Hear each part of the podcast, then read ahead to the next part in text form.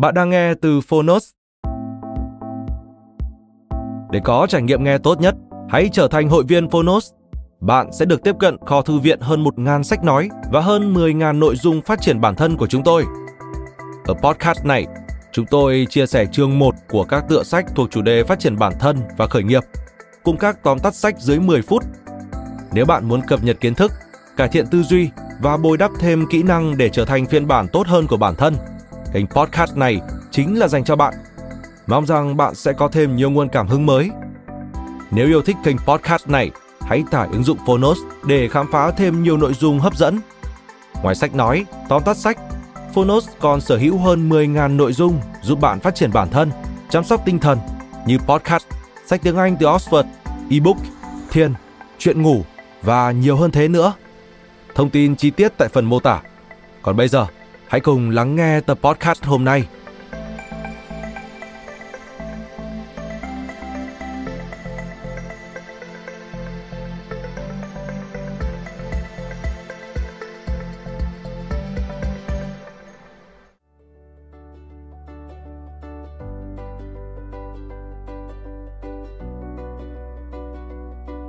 Bạn đang nghe từ Phonos. Bí mật của một trí nhớ siêu phàm. Tác giả Aaron Cass. Người lập kỷ lục Guinness về khả năng nhớ được một dãy 500 chữ số sau chỉ một lần nghe. Người dịch Bùi Như Quỳnh. Độc quyền tại Phonos. Alpha Books.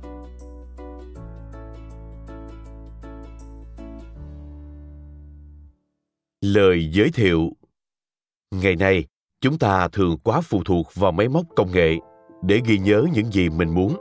Thậm chí, chúng ta còn có những quan niệm hết sức sai lầm về trí nhớ của mình. Ví dụ, bạn thành thực thú nhận rằng trí nhớ của mình rất tồi tệ và bạn thường biện hộ rằng bạn chỉ là người trừng mắt thịt nên việc quên quên nhớ nhớ là điều hết sức bình thường và bạn không hề nghĩ rằng trí nhớ cũng có thể cải thiện được. Bạn thường thú nhận mình chỉ có thể nhớ được 10% tên của những người mà mình đã gặp. Thực tế là bạn thường rất ấn tượng với diện mạo của người khác nhưng lại không bao giờ liên hệ nó với một cái tên.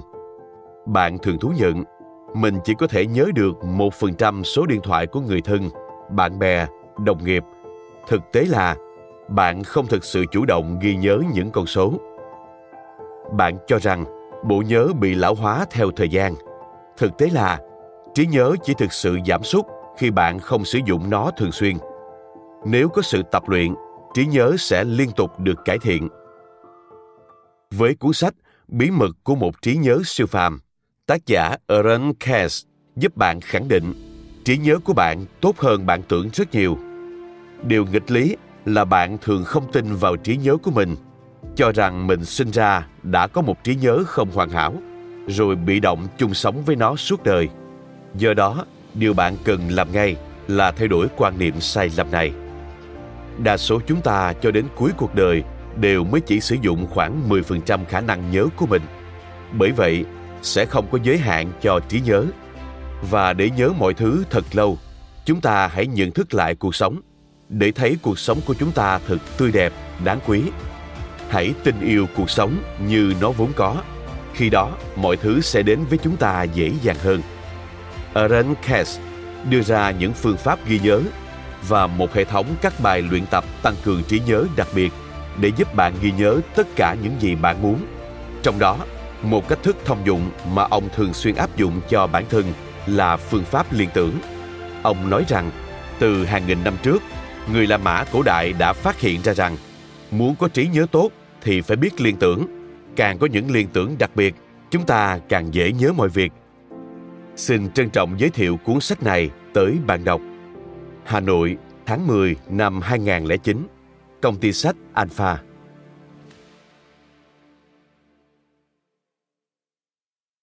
Phần mở đầu Một buổi tối nọ, khi chúng tôi đang đi dạo trên phố dành cho người đi bộ ở Jerusalem, thì Kelly, cô con gái mới 4 tuổi của tôi đã khiến tôi vô cùng ngạc nhiên khi hỏi Bố ơi, cho con xin 25 xu được không ạ? À? Để làm gì vậy, con gái? Tôi hỏi lại. Để con cho Boris. Con bé trả lời. Tôi không biết người nào tên Boris và chắc chắn không nhìn thấy người nào mà con bé quen biết, nên tôi hỏi nó, ai là Boris vậy con? À, là người chơi nhạc đó bố. Con bé nói nhỏ. Ngay lập tức tôi hiểu ra, chắc là con bé nói tới người đang chơi đàn mandolin kia, kiếm sống dựa vào sự tốt bụng và nhân hậu của khách qua đường. Dù vậy, tôi vẫn ngạc nhiên về việc con bé biết tên ông ta. Kelly cầm tiền và lại gần người chơi đàn lúc này đang tập trung vào công việc của mình. Kelly đứng trước mặt người đàn ông, nhưng không thể khiến cho ông ta chú ý. Con bé đã nói nhỏ. Boris, cho ông này. Người chơi đàn ngước lên và nhìn chầm chầm con gái tôi một cách sửng sốt. Làm thế nào mà cháu biết tên ta? Người đàn ông nhấn giọng. Con gái tôi nhìn ông ta một lát và nói, Ông đã nói với cháu lần trước mà. Nhưng làm cách nào mà cháu nhớ được thế? Ông ta hỏi với tia nhìn ấm áp ánh lên trong mắt. Con gái tôi không trả lời câu hỏi này. Thực tế dường như câu hỏi này chẳng có nghĩa lý gì với nó. Cứ như nó đang tự hỏi mình. Có vấn đề gì vậy? Ông đã nói tên ông cho cháu và cháu nhớ thôi. Có điều gì đáng ngạc nhiên ở đây sao? Tôi đứng sang một bên ngạc nhiên quan sát tình huống này. Tôi hết sức bất ngờ khi người đàn ông kia, với tôi, chỉ là một thành phần không thể thiếu của cảnh vật đô thị ở đất nước tôi, thành phần mà bạn thường không chú ý. Thì ngược lại, với Gally, ông ta chính là Boris, người đàn ông với một cái tên giống như tôi và con bé, một người đàn ông thú vị có thể khiến con bé hài lòng qua âm nhạc của ông ta. Nhưng những gì xảy ra tiếp đó còn đáng kinh ngạc hơn. Boris xếp lại đồ rồi cầm đàn mandolin bắt đầu gãy những nốt nhạc đầu tiên. Cùng lúc đó, Gelly bỏ tiền vào cái ống đã hen rỉ. Ngay lập tức, Boris ngừng chơi. Ông ta quỳ xuống chỗ cái ống, nhặt đồng tiền ra và đưa lại cho Kelly. Cháu là bạn ta, với cháu, ta sẽ biểu diễn miễn phí. Người đàn ông nói với nụ cười rạng rỡ. Boris lại tiếp tục chơi đàn. Còn tôi theo dõi mọi chuyện đang diễn ra một cách thích thú. Đã nhiều năm rồi, tôi dồn hết tâm trí vào việc phát triển và thực hiện các cách thức ghi nhớ, nhận thức được sức mạnh và tầm quan trọng của một trí nhớ tốt. Cho nên, những gì xảy ra ngày hôm đó là một bước ngoặt thực sự. Một cô bé đi trên đường, tiến lại gần người chơi đàn trên hè phố và gọi tên ông ta.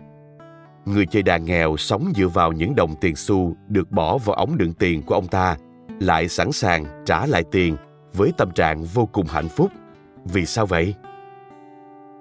Bởi vì có người trong số hàng nghìn người đi qua ông ta hàng ngày đã nhớ tên ông ta. Đó chính là Gelly. Con bé đã nhớ tên và còn gọi Boris. Còn Boris cảm thấy xúc động và bất ngờ khi có người nhớ tên mình đã cảm ơn con bé một cách tự nhiên. Ông thưởng cho con bé một bản nhạc miễn phí. Ông cảm ơn con bé vì đã nhớ tên ông một điều bình thường nhất. Một trí nhớ tốt là tài sản quan trọng nhất. Nó là công cụ hữu hiệu mà chúng ta có được, nên ta cần phải đầu tư, rèn luyện và nuôi dưỡng nó thích đáng. Điều này không giống như trước đây. Ở thời Hy Lạp và La Mã cổ đại, người ta chú trọng đến việc phát triển các kỹ năng của trí nhớ. Platon, Aristotle và các nhà sư phạm khác luôn bị ám ảnh về việc tìm hiểu trí nhớ của con người, tìm ra quy luật liên tưởng hay các phương pháp tăng cường trí nhớ nhằm cải thiện khả năng ghi nhớ của con người. Sau đó, những phương pháp này đã được các nhà tâm lý học nổi tiếng như Hilbert và Ebbinghaus phát triển. Tôi đã biết đến đề tài này từ 24 năm trước tôi đã đọc sách của Harry Laurent, một bậc thầy về các bài luyện tập trí nhớ, và sau đó đọc thêm rất nhiều cuốn sách khác. Qua nhiều năm, tôi chuyển chủ đề này sang một sở thích đặc biệt hơn. Tôi học cách thực hiện các bài tập tăng cường trí nhớ đặc biệt. Tôi chọn lọc các phương pháp, tự sáng tạo ra các phương pháp mới và nhận thấy sự hiệu quả đáng ngạc nhiên của chúng trong mọi lĩnh vực của cuộc sống. Trong cuốn sách này, tôi muốn giới thiệu với các bạn về những gì mà tôi cho là các ý tưởng phương pháp và bí quyết thành công nhất để phát triển một trí nhớ tuyệt vời cuốn sách này không chỉ hướng dẫn bạn mà còn chứng minh cho bạn thấy rằng các phương pháp này có hiệu quả Do đó, bạn sẽ thấy các bài luyện tập vui xuyên suốt các chương được sắp xếp theo thứ tự thời gian và cấp độ tăng dần từ dễ đến khó.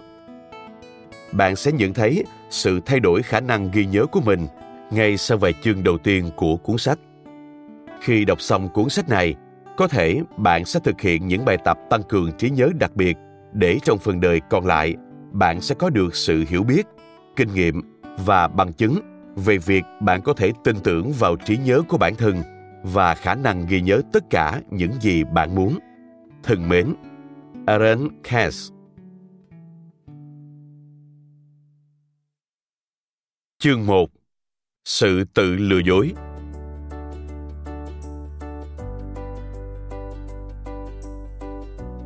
Vài điều ngạc nhiên về trí nhớ con người. Bạn đang tản bộ trên con đường nhỏ, hàng trăm người lướt qua bạn, rồi đột nhiên anh ta xuất hiện.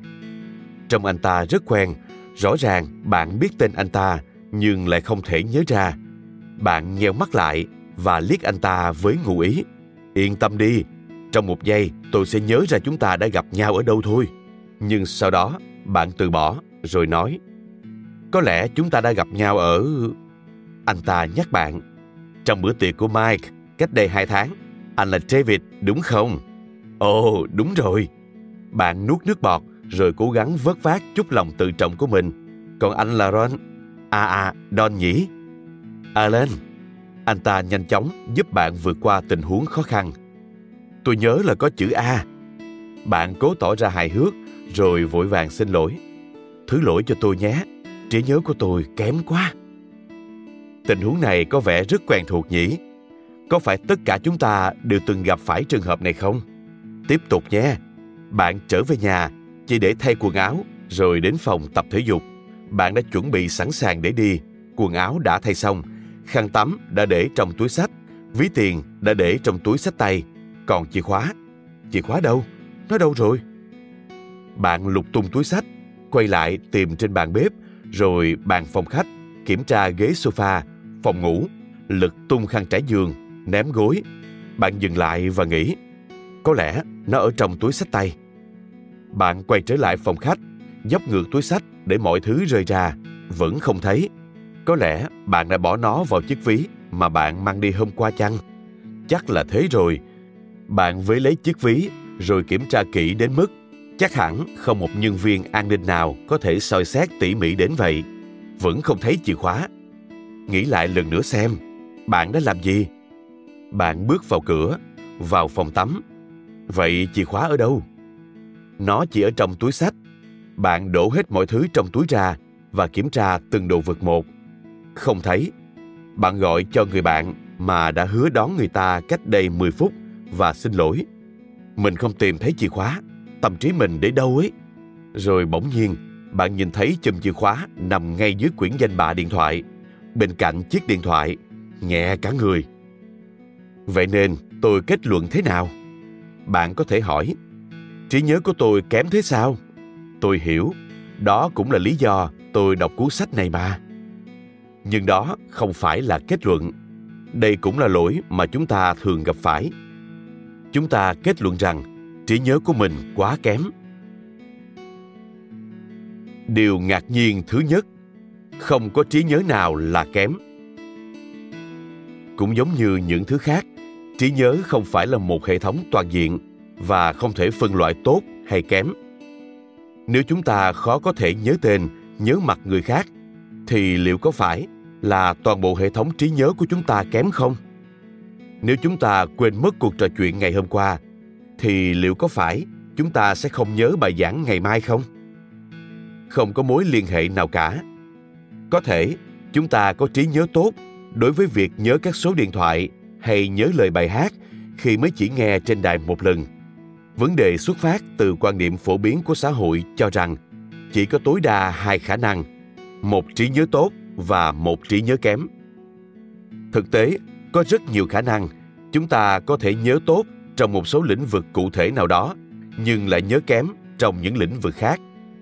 Khi một trung đội thất bại trong việc thực hiện một nhiệm vụ cụ thể, thì điều đó không có nghĩa là cần phải xét lại toàn bộ đội quân đó, hay người chỉ huy phải tiến hành kiểm điểm kỹ lưỡng trong cả trại huấn luyện.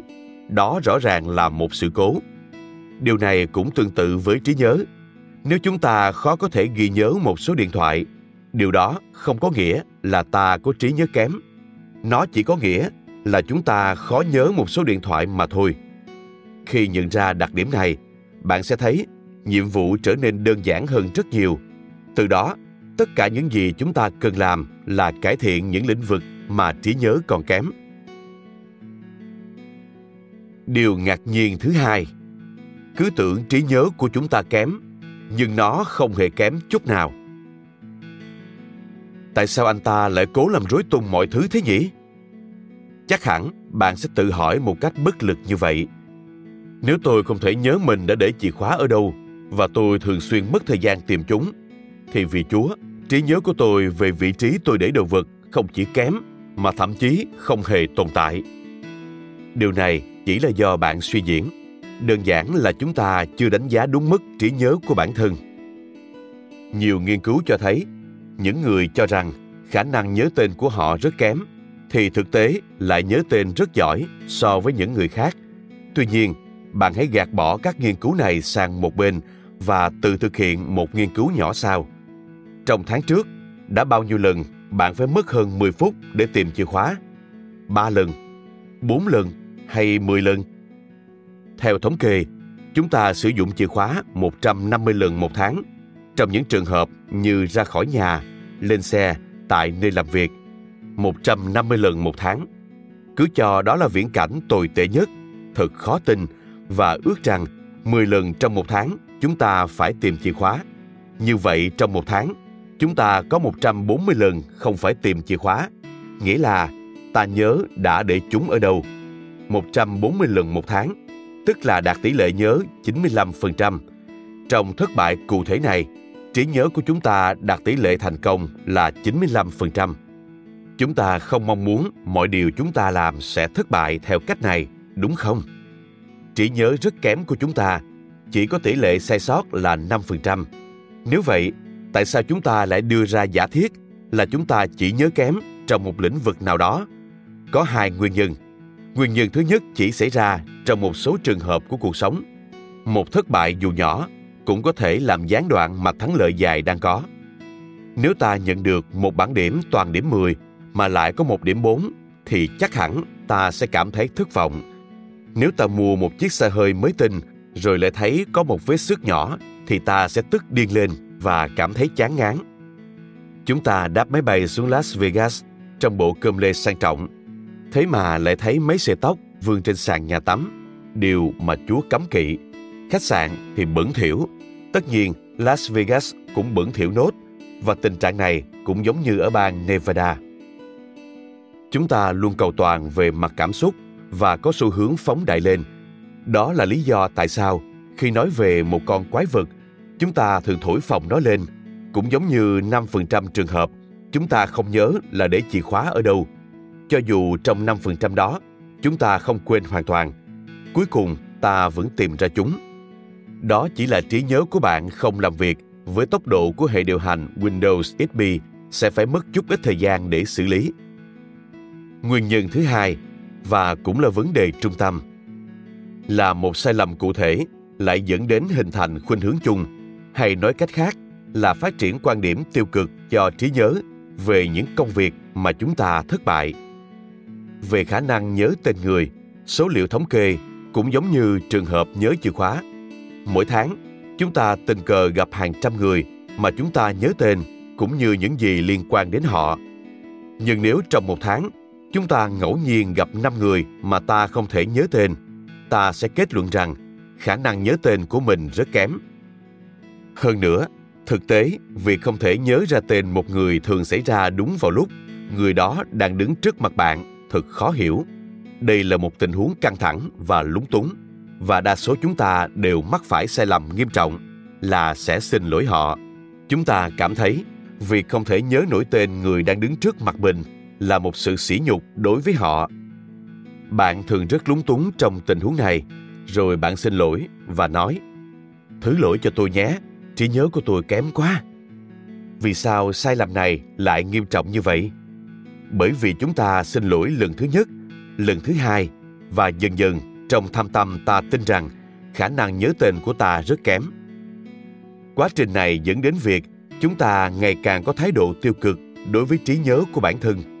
Chúng ta trở nên phòng thủ và tự thuyết phục mình rằng chẳng thể làm gì vì trí nhớ của chúng ta rất kém. Do đó, lần sau chúng ta sẽ không cố gắng nhớ tên một ai đó, một cuộc hẹn hay một nhiệm vụ trong chừng mực cho phép. Đó là sự lãng phí thời gian, vì bất kỳ khi nào chúng ta không nhớ thì điều này cũng đúng thôi và chúng ta sẽ được tha thứ. Còn thú vị hơn khi phát hiện ra rằng khi quên mất điều gì đó, hầu hết mọi người đều bào chữa bằng cách đổ lỗi cho sức khỏe. Tôi vừa bị một trận ốm. Có quá nhiều thứ trong đầu tôi khiến tôi quên bén mất nó.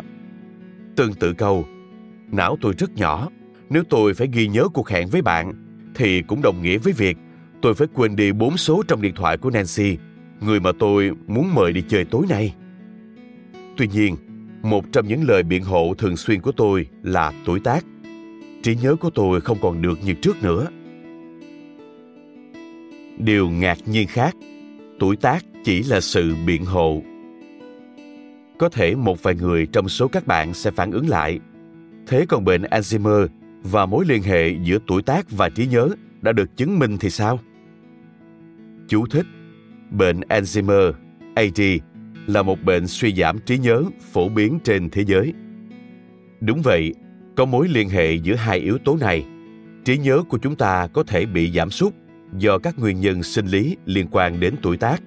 Nhưng vấn đề ở đây là bạn không phải bác sĩ tâm thần và cũng không thể biết được mình có thuộc trường hợp này không. Bạn được thông báo cụ thể về điều này. Tôi đang nói đến những người mà khi về đến nhà sau giờ làm việc lại phát hiện ra mình để quên bản báo cáo mà mình dự định đọc tối nay ở văn phòng. Và sau đó bạn tuyên bố rằng Ôi, tuổi tác đã khiến mình đảng trí rồi. Những người lấy tuổi tác để bào chữa cho mình nên thực hiện một thí nghiệm đơn giản sau.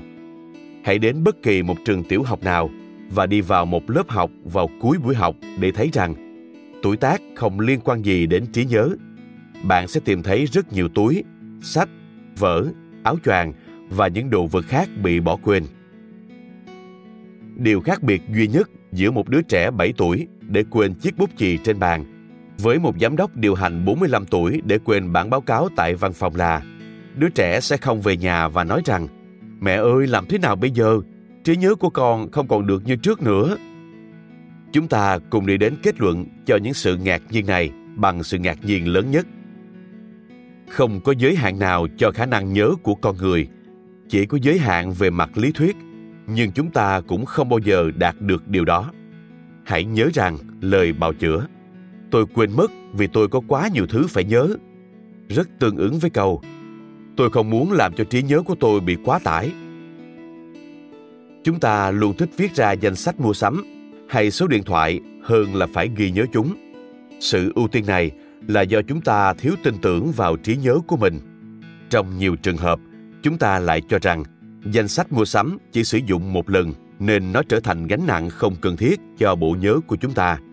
Điều đó có nghĩa là khi tôi cần nhớ điều gì đó thì nó phải thực sự quan trọng. Hãy ước lượng xem mỗi ngày có bao nhiêu thứ hoàn toàn mới mẻ mà chúng ta nhớ được. 30, 100 hay 1 nghìn? Bạn sẽ không thể tin nổi, có đến hàng trăm nghìn. Thật may mắn khi trí nhớ của con người có thể tiếp thu một lượng thông tin lớn đáng ngạc nhiên mà không cần phải cố gắng. Hàng ngày, thậm chí không cần phải chú ý mà chúng ta vẫn nhớ hàng trăm nghìn đơn vị thông tin. Một vài điều mới học tin tức vừa nghe trên đài, các cuộc trò chuyện với mọi người, quan cảnh mới nhìn thấy, âm thanh mới nghe được, mọi cảm xúc, quan điểm hay tâm trạng. Tất cả mọi thứ đều được ghi lại trong trí nhớ và trở thành một phần bất biến trong trí nhớ.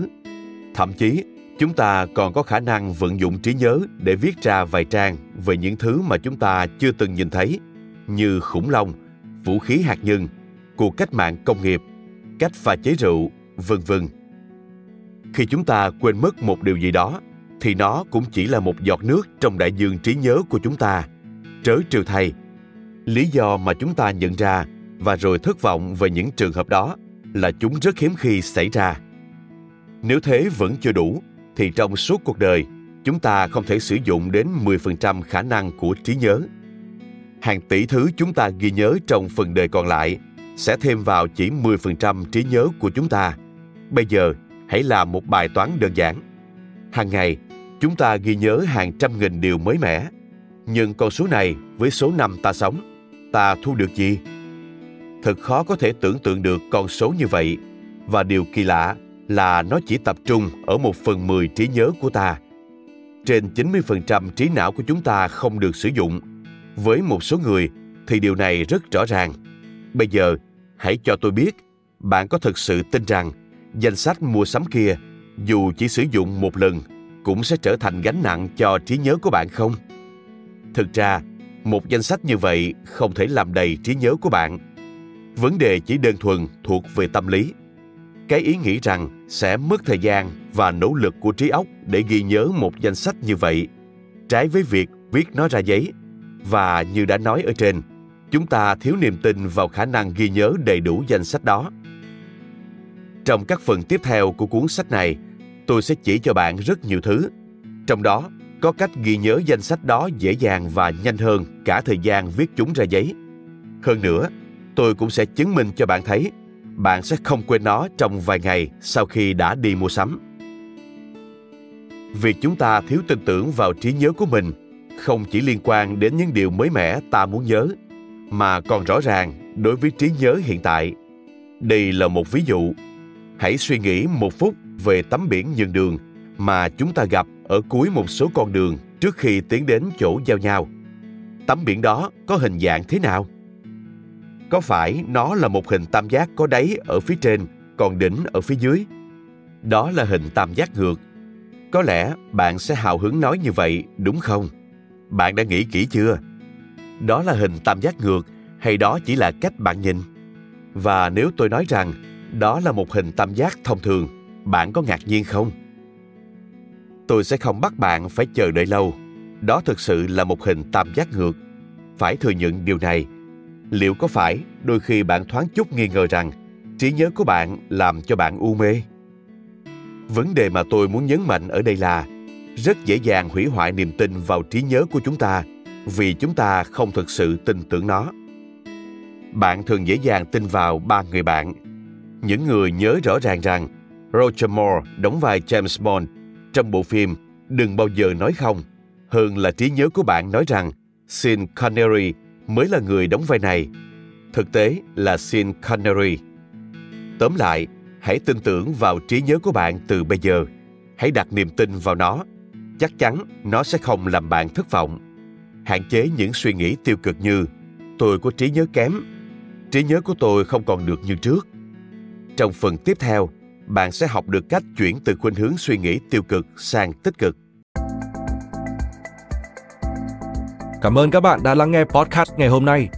Podcast này được sản xuất bởi Phonos, ứng dụng sách nói và phát triển bản thân dành cho người Việt. Tải ứng dụng để nghe đầy đủ nhất các nội dung với chất lượng âm thanh chuẩn điện ảnh. Hẹn gặp lại ở những tập tiếp theo.